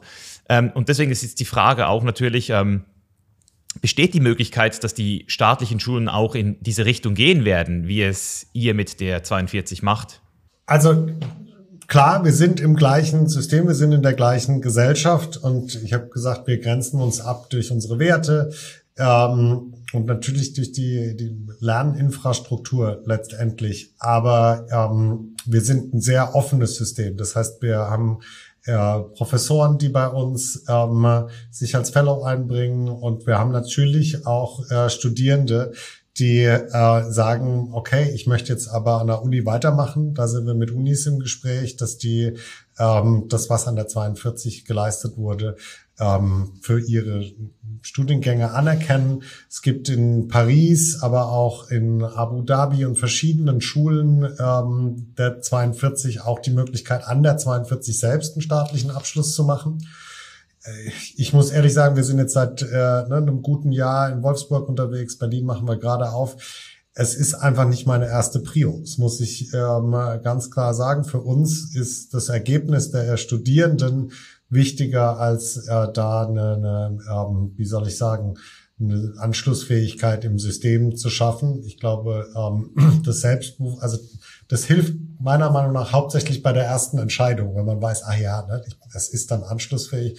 Wenn man erstmal so weit ist, dass man so ein guter Coder ist, dann weiß man auch, dass man die Jobs kriegt ohne äh, den entsprechenden Abschluss. Aber ähm, ich sehe, dass ein, ein Hochschulforum Digitalisierung hier in Berlin zum Beispiel, wo sich äh, progressive ähm, Stakeholder aus den äh, Unis, aus den Hochschulen zusammentun, die interessieren sich für uns, mit denen sprechen wir. Ich bin ein riesen ähm, äh, Vertreter von Open Source und damit auch Open Education. Das heißt, alle Materialien, die wir hier in Wolfsburg und Berlin arbeiten, sind alle wie Open Source zugänglich. Ähm, es ist ein gemein, eine gemeinnützige Aktivität, die wir hier betreiben. Wir sind hier nicht, um Geld zu verdienen, sondern wirklich, das ist, merkt man auch, wenn du die Leute bei uns im Team sprichst, die sind alle purpose-driven. Die sind hier, weil sie dran glauben, dass wir ähm, einen Mehrwert schaffen, ähm, der weit über die ähm, Kohle, die man mit sowas verdienen könnte, hinausgeht. Und ähm, insofern werden natürlich unsere Studierenden die größten ähm, Botschafter sein und die, die glaubhaftesten äh, Vertreter, dass das Modell so Sinn macht. Ich ja, bin, wie gesagt, ähm, gerade das Gespräch mit meinem Sohn gehabt. Es kommt nicht drauf an, ähm, was dir als ähm, Lernumgebung geboten wird oder welche Lehrer du hast, sondern dass du das lernen willst. Ja, du kannst, ähm, ich habe leider äh, zum Beispiel ähm, äh, das nicht verstanden. Ich habe das große Latinum, habe mich da wirklich durchknackt, ne, von der fünften bis zur elften äh, mit, äh, was weiß ich, Nachhilfe und schlechten Noten und es war alles furchtbar. Ich kann leider äh, wirklich wenig davon noch, weil ich es einfach nicht lernen wollte. Es ist ein Versagen von dem System, dass ähm, ganz viele Lerner da reingehen, um eine Note zu haben oder um einen Abschluss zu machen, aber gar nicht, um wirklich die ähm, jeweilige Materie greifen zu können und da eine Kompetenz drin zu entwickeln. Und deswegen ist, glaube ich, die Anwendung ähm, immer wichtig. Und auch in der ähm, Physik ne, ist das Experiment das, wo, wo sich wirklich zeigt, ob jemand es verstanden hat oder nicht. Und so ein experimentelles Lernen führt übrigens auch äh, zu viel mehr Innovation. Ich würde sagen, ne, bei uns ähm, ist Learning and ähm, Development, Learning and Research ganz nah beieinander und zum Glück ähm, bietet sich der digitale Raum da auch wirklich an, um, glaube ich, als ein ja, Trailblazer, als ein Vorreiter ähm, das auszuprobieren und zu zeigen, wie es funktioniert, dass es funktioniert und dann ähm, für andere Bereiche nachzuziehen. Ja, es ist, es ist super schön, die Vision, die, die ihr verfolgt und wie gesagt, ich bin da voll all in, mir das weiterhin auch anzuschauen. Ähm, ich möchte zum Schluss trotzdem nochmal vielleicht auch wieder zu dir zu kommen und, und zu deiner persönlichen Entwicklung nochmal so etwas ansprechen, was ich persönlich ähm, noch nicht 100% gelöst habe für mich. Und zwar so diese Frage, wie man in seinem Leben zu wirklich guten Mentoren kommt. Weil Mentoren sind am Ende des Tages keine Lehrer und auch nicht Open Source. Bei dir habe ich gesehen, dass du zum Beispiel ähm, also äh, Howard Rheingold als einer deiner Mentoren bezeichnest. Ich habe nur kurz mich jetzt mit ihm beschäftigt, aber es ist natürlich auch so von dem, was ich jetzt sehe, wahrscheinlich eine einflussreiche Person für dich gewesen. Und wie würdest du sagen, fällt das auch nochmal so in ein in dein Leben mit ein? Also wo würdest du persönlich dir Mentoren suchen oder wie bist du zu deinen Mentoren auch gekommen? Super Frage. Ja, bevor ich es vergesse, möchte ich dich natürlich ganz herzlich einladen. Wenn du mal nach Berlin kommst, wenn du mal nach Wolfsburg kommst, dann äh, schaust dir mal physisch an. Ich glaube, ähm, so ein äh, Lernraumschiff, wie wir es nennen, ähm, ist einfach auch nochmal von der ähm, ja, rein Architektur, wie die Räume gestaltet sind, wie die Menschen drauf sind, die dann hier sind, ganz, ganz spannend ähm, aufzunehmen. Und ähm, mit den, äh, die Frage mit den Mentoren ist äh, wirklich eine gute. Ich persönlich habe äh, sehr früh gemerkt, ich würde sagen so mit 17 ungefähr, dass ähm, das wirklich was bringt, auch diese Frage ganz explizit zu stellen. Nachdem man jemand kennengelernt hat und sagt, das ist, äh, ne, die finde ich toll, ähm, zu sagen, hey, äh, würdest du dich mit mir treffen, um ähm, mit mir ein Mentoring zu machen. Ich, ich würde wirklich gerne meine Themen mit dir reflektieren und deine Meinung ist mir total wichtig. Kann ich erstmal sagen, ist mir tatsächlich, ähm, ich überlege gerade, ob ich äh, schummel. Nee, es ist mir nie passiert, dass jemand Nein gesagt hat. Ein, zweimal hat sich dann nicht so viel ergeben. Ne? Das war ein Vice President bei Google, der war einfach wahnsinnig busy. Den habe ich, glaube ich, dann nur zwei, dreimal noch getroffen, aber auch das war schon toll. Und ganz oft sind ähm, wirklich Lebensfreundschaften äh, draus geworden ne? oder Beziehungen, wo ich bis heute sage, das sind ähm, Menschen, die haben mir äh, in, in schwierigen Fragen total geholfen, weil ganz oft ist es doch so, dass man selber nicht weiß, ne, rechts, links, geradeaus, soll ich äh, das studieren, soll ich das studieren, ähm, ja, soll ich, ich bin mehrfach äh, in anderen Ländern gewesen, ja, soll ich jetzt äh, äh, ins nächste Land gehen, soll ich bleiben, soll ich wieder zurück nach Deutschland gehen? Das sind doch alles Fragen, die, die kann man nicht äh, selber einfach mit ja, Nein beantworten und äh, das steht dann, sondern das ist ein Prozess der, der Reflexion und so weiter. Und ähm, wie bin ich da rangegangen? Ich habe tatsächlich ähm, teilweise den Howard Rheingold zum Beispiel ähm, kannte ich von meiner ähm, Diplomarbeit schon theoretisch und äh, fand den immer so einen schrägen, faszinierenden Vogel, top intellektuell Und dann habe ich, als ich in Kalifornien war, gelesen, dass er einen Grant gekriegt hat, ähm, um so eine Social Media Academy zu bauen. Und dann habe ich den einfach angeschrieben und gesagt, hey, ich bin gerade hier, darf ich mal vorbeikommen? Und bin quasi mit der Tür ins Haus gefallen, ähm, ne, nachdem ich mich vorgestellt habe und so weiter und wir dann einen Spaziergang gemacht haben, habe ich irgendwann gesagt, du fändest total super, kann ich irgendwie dich unterstützen und ähm, äh, ich würde gerne so eine Mentoring-Relationship haben. So ähnlich, also meistens äh, jetzt nicht ganz so Cold Calling, ne? irgendwie habe ich eine, eine Intro bekommen und habe dann aber gemerkt, wow, ne, die, diese Person steht auch nicht nur für ähm, wirtschaftlichen Erfolg, für so eine Karriere, sondern die, die steht da als eine, eine wirklich ne, jemandem, wo man merkt, da ist ein gesundes Selbstbewusstsein, aber nicht ähm, was überhöhtes. Ne? Mir, mir war immer Familie auch wichtig, ne? Menschen, die das hinkriegen, so eine Balance mit der Familie hinzukriegen. Ähm, ja, also kann ich wirklich nur empfehlen. Wir haben das ähm, vielleicht das, das noch äh, auch, um die, deine Hörer ein bisschen abzuholen. Ähm, wir haben das eingeführt bei uns in der 42 über diese äh, Fellowships.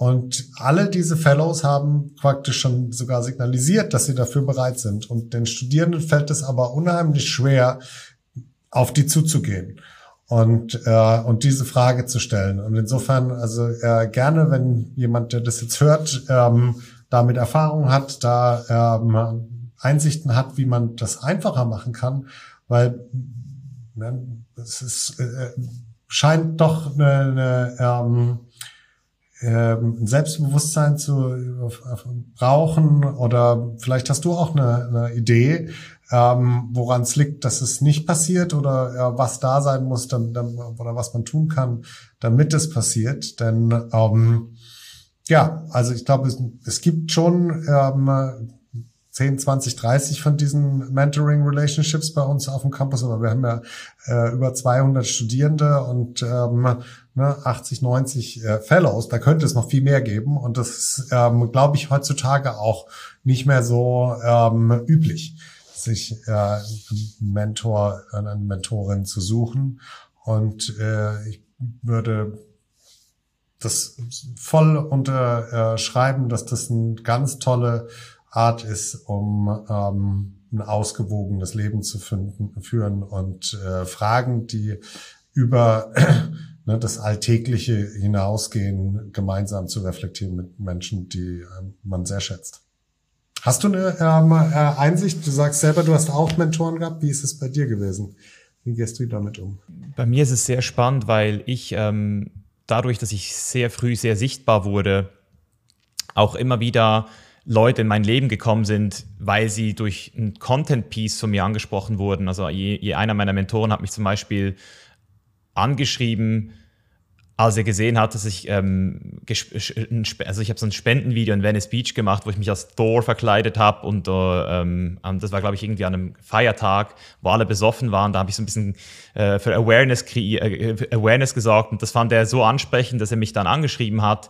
Ein anderer hat mich nach der Bodybuilding-Zeit angeschrieben und wollte wissen, woher diese Motivation kam in mir und dann ist dann so auch ein Mentorship entstanden. Ähm, zum Teil bin ich aber jetzt auch an dem Punkt, wo ich ihm gemerkt habe, so hey, ich, ich suche mir halt auch immer gerne Leute aus, die dort sind, wo ich her, gerne hin will. Also eben wie du sagst, ich gehe dann sehr proaktiv auf Leute zu und ähm, merke halt einfach auch, was, was ähm, der Grund ist, warum ich zum Beispiel also ich finde, es ist immer wichtig, dass, dass es äh, nicht auf dieser, also sowohl wenn jemand zu mir kommt, als auch wenn ich auf eine Person zugehe, dann will ich diese Person nicht in irgendeiner Weise idealisieren und auch nicht idealisiert werden also das ist bei mir ganz wichtig, das hast du vorhin ja auch ganz präzise ausgesprochen, dass du gesagt hast, sobald du dann diese Person gesehen hast, hast du den Menschen gesehen. Und ich fühle mich zum Beispiel sehr un, es fühlt sich für mich sehr unangenehm an, wenn Ideale auf mich drauf projiziert werden. Deswegen mag ich auch das Wort Vorbild nicht, weil das Vorbild beinhaltet das Wort Bild und das ist statisch und ich bin ein Mensch aus Fleisch und Blut, der, der erlebt. Ich bin ein Organismus, Organismus, der viele Fehler macht und gemacht hat, um heute hier zu sein. Und ich, ich glaube, also ich habe zum Beispiel mal mit der Anastasia Bahn gesprochen über so ein Konzept, das sie macht, Fementorin, wo, wo man sich sozusagen gegenseitig mentort. Also das ist so, ein, so eben auch ähnlich wieder wie das, was du dir sagst, so ein bisschen so dieses eine Plattform finden, wo man sich gegenseitig auch finden kann. Ähm, aber so wirklich einen Mehrwert kreieren. Also ich finde, das Wichtigste ist halt einfach, dass man selbst sich nicht die Frage stellt, hey, kann ich irgendwas für dich tun, sondern bereits eine Stufe weitergeht und es von den Lippen abliest des Mentors. Im Sinne von, ich kenne, ich habe diesen Menschen so gut studiert, dass ich weiß, wenn ich ihm jetzt sage, dass ich das für dich machen will und ich, also ich das, das wie, wie pitche, dass es dann entsprechend auch äh, viel, viel groß, also viel, viel wahrscheinlicher ist, ähm, dass es dann entsprechend auch zu einer Partnerschaft kommen kann. Weil ich, ich, ich würde mich jetzt zum Beispiel auch nicht gut fühlen, nur zu kriegen und nur zu fragen und nicht irgendwie auch diesen Wert auch wirklich zurückgeben zu können. Ja. Finde ich total spannend. Ähm, und äh, also ich glaube, wir könnten allein da schon äh, ja, genau, wahrscheinlich, la ja. lange auch äh, dialogisch weitermachen. Denn meine Beobachtung wäre jetzt gewesen, dass es eben genau nicht transactional ist, sondern dass so ein Mentoring eigentlich immer eine Wertschätzung gegeneinander ähm, ausdrückt. Ne? Also wenn Mentee, mit dem man nichts anfangen kann. Da hat man dann auch keine Lust, die Zeit zu investieren. Aber es geht nicht darum, ähm, ne, dass der, äh, dass man dem Mentor einen Heiligenschrein irgendwo hinbaut oder äh, ne, dann mit teuren Geschenken kommt, wenn was geklappt hat oder so, sondern es kommt wirklich von Herzen und insofern ähm, gefällt mir dieser nicht kapitalistische Aspekt dabei eigentlich äh, auch besonders gut. Ähm, es geht ganz viel um Gemeinschaft und äh, um, um ne, gemeinsame, vielleicht auch für, für den Mentor seine Weltanschauung, seine Werte, seine Arbeitsweise weiterzugeben. Ne? Und das ist ja äh, an sich schon eine ganz tolle ähm, ganz tolles Resultat und auch eine, eine gewisse Ehrung. Also äh, finde ich finde ich total spannend und auch was du gerade äh, gesagt hast, dieses ähm, Peer Mentoring.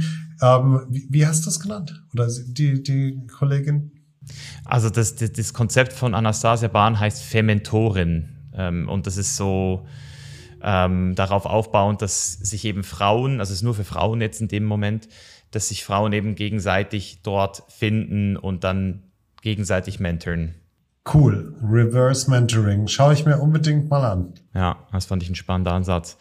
Ähm, aber das, was du jetzt gesagt hast, auch, auch nochmal ein guter Punkt, das ist eigentlich schon der, der Ansatz, dass ich meine Lebenserfahrung weitergeben kann und die entsprechend dann auch bei der richtigen Person fruchtet ähm, und dann auch wieder für Mehrwert stiftet, dass das eben auf dieser Wertschätzungsebene basiert. Ähm, deswegen muss der Match halt auch passen. Also die Wertschätzung muss halt wirklich irgendwo von beiden Seiten gegeben sein. Und ich, ich bin halt so ein Typ, ich, ich liebe es, zurückzugeben und, und Leuten auch, wenn ich, also ich, ich, ich kriege dann automatisch so ein Gefühl von, hey, was kann ich für dich tun? So, vielleicht manchmal auch ein bisschen aus einem Kompensationsreflex heraus, aber ich habe manchmal das Gefühl so, hey, das geht doch nicht, dass ich immer nur hier Mehrwert kriege und dann nicht auch was für dich tun kann, auch gegenseitig, ja. Aber so, so wie du es jetzt sagst, in, in ähm, wie sagt man dem, ähm, tut es mir eigentlich, also es entlastet mich ein bisschen, so diese Perspektive, hey, es kann für einen Mentor ja auch einfach schön sein. Ja, finde ich geil. Wenn ich äh, darf, ähm, würde ich jetzt doch noch eins ähm, von diesem Stanford-Kurs, äh, den ich vorher schon erwähnt habe, wie gesagt, nochmal Live Design heißt der. Und die haben einen ähm, Gedanken, den ich total gut finde. Und zwar eben bei großen Entscheidungen, ja, was äh, in, in welche Berufsrichtung spezialisiere ich mich etc. Sagen die, um Gottes Willen, ne, klar, mach dir die Liste und schreib irgendwie die Pros und Cons ein, die dir einfallen. Aber wie sollst du das denn wissen? Du, du hast es ja noch nicht gemacht. Ne? Und äh, in dem Sinne vielleicht auch um ähm, so quasi schon eine Anbahnung des Mentoring ähm, äh, zu machen und nicht zu sagen, okay, ich muss jetzt jemanden finden, der vielleicht mein Mentor wird, äh, wie, wie spreche ich den an? Sagen die für so viele Prototyping ähm, Unterhaltungen wie irgendwie möglich. Das heißt, Leute, die schon in dem äh, Job sind, bei der Firma arbeiten, was auch immer, und ähm, die, die Einsicht wieder, Leute lieben es davon zu erzählen, was sie machen, gerade wenn das ein, ne, so in so einem bisschen ähm, charmanten Kontext ist. Jemand interessiert sich wirklich dafür. Das, das, ähm, ja, da sind wir, glaube ich, alle äh, ähm, sehr einfach zu, zu kriegen. Ne? Das ist ja, ist ja schön, wenn sich jemand für einen mal interessiert. Und aus diesen Prototyping Conversations lernt man, glaube ich, A, ganz viel über den jeweiligen Berufszweig und hat so diese Grundlage von dem Gespräch, was äh, zu einem Mentoring dann führen kann. Mega schön. Und ich nehme die Einladung auf jeden Fall gerne an. Ich bin sehr oft in Berlin und ähm, würde mir das natürlich auch sehr gerne live anschauen, weil da sicher auch nochmal ganz viele Details die du jetzt, du könntest die jetzt erklären, aber ich glaube, man muss es sehen. Ich glaube, man muss in so einer Schule mal sein und es fühlen und, und einfach auch aufsaugen und dann weiß man auch direkt, für was 42 steht, würde ich mal sagen. Also da komme ich auf jeden Fall vorbei, mache da noch eine kleine Bilddoku draus. Sehr cool. Also wir haben auf jeden Fall äh, 600 Studienplätze pro Schule. Ähm, nochmal 600 sind äh, bei unseren Freunden bei der 42 Heilbronn. Also du hast 1800 Studienplätze, die wir ja wirklich kontinuierlich belegen äh, müssen. Das heißt, an äh, beiden unseren Schulen fangen ähm, jeweils 300 Leute im Jahr an.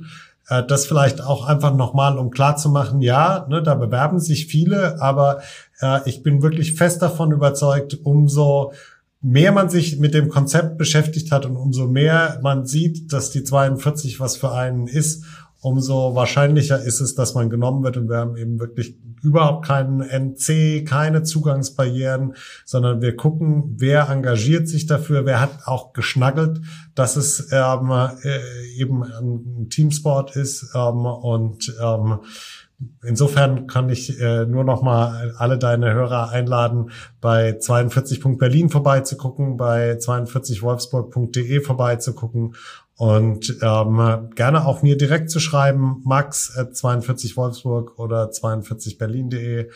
Und ähm, ich würde mich freuen, wenn wir uns bald mal wiedersehen und ähm, bin gespannt, wie ähm, auch dein ähm, Einsatz äh, bei mir ähm, fruchtet, ja, sich ähm, von vielen Dingen frei zu machen zur Unchain. Das äh, hat sich mir sofort erschlossen. Gratuliere dazu nochmal und ich freue mich, wenn wir uns bald wieder hören. Hey, bevor du jetzt abhaust, eine wichtige Frage. Hast du durch diese Episode in irgendeiner Weise Mehrwert für dich generieren können oder hat sie dich unterhalten oder zu neuen Erkenntnissen gebracht? Dann tu mir eingefallen und gib mir 15 Sekunden deiner Zeit und bewerte den Chainless Life Podcast jetzt in deiner App mit einer 5-Sterne-Bewertung. Ob das Apple Podcast, Spotify oder eine andere App ist, spielt keine Rolle, aber dein Support zählt, denn Support ist kein Mord. Ich bedanke mich jetzt für jeden, der sich diese 10 bis 15 Sekunden genommen hat und wenn du mehr über unseren heutigen Gast, über mich oder die Chain is Live erfahren möchtest, dann check auch unbedingt die Links in den Show Notes ab. Besten Dank und wir hören uns nächste Woche wieder. Dein Mischa. Peace out.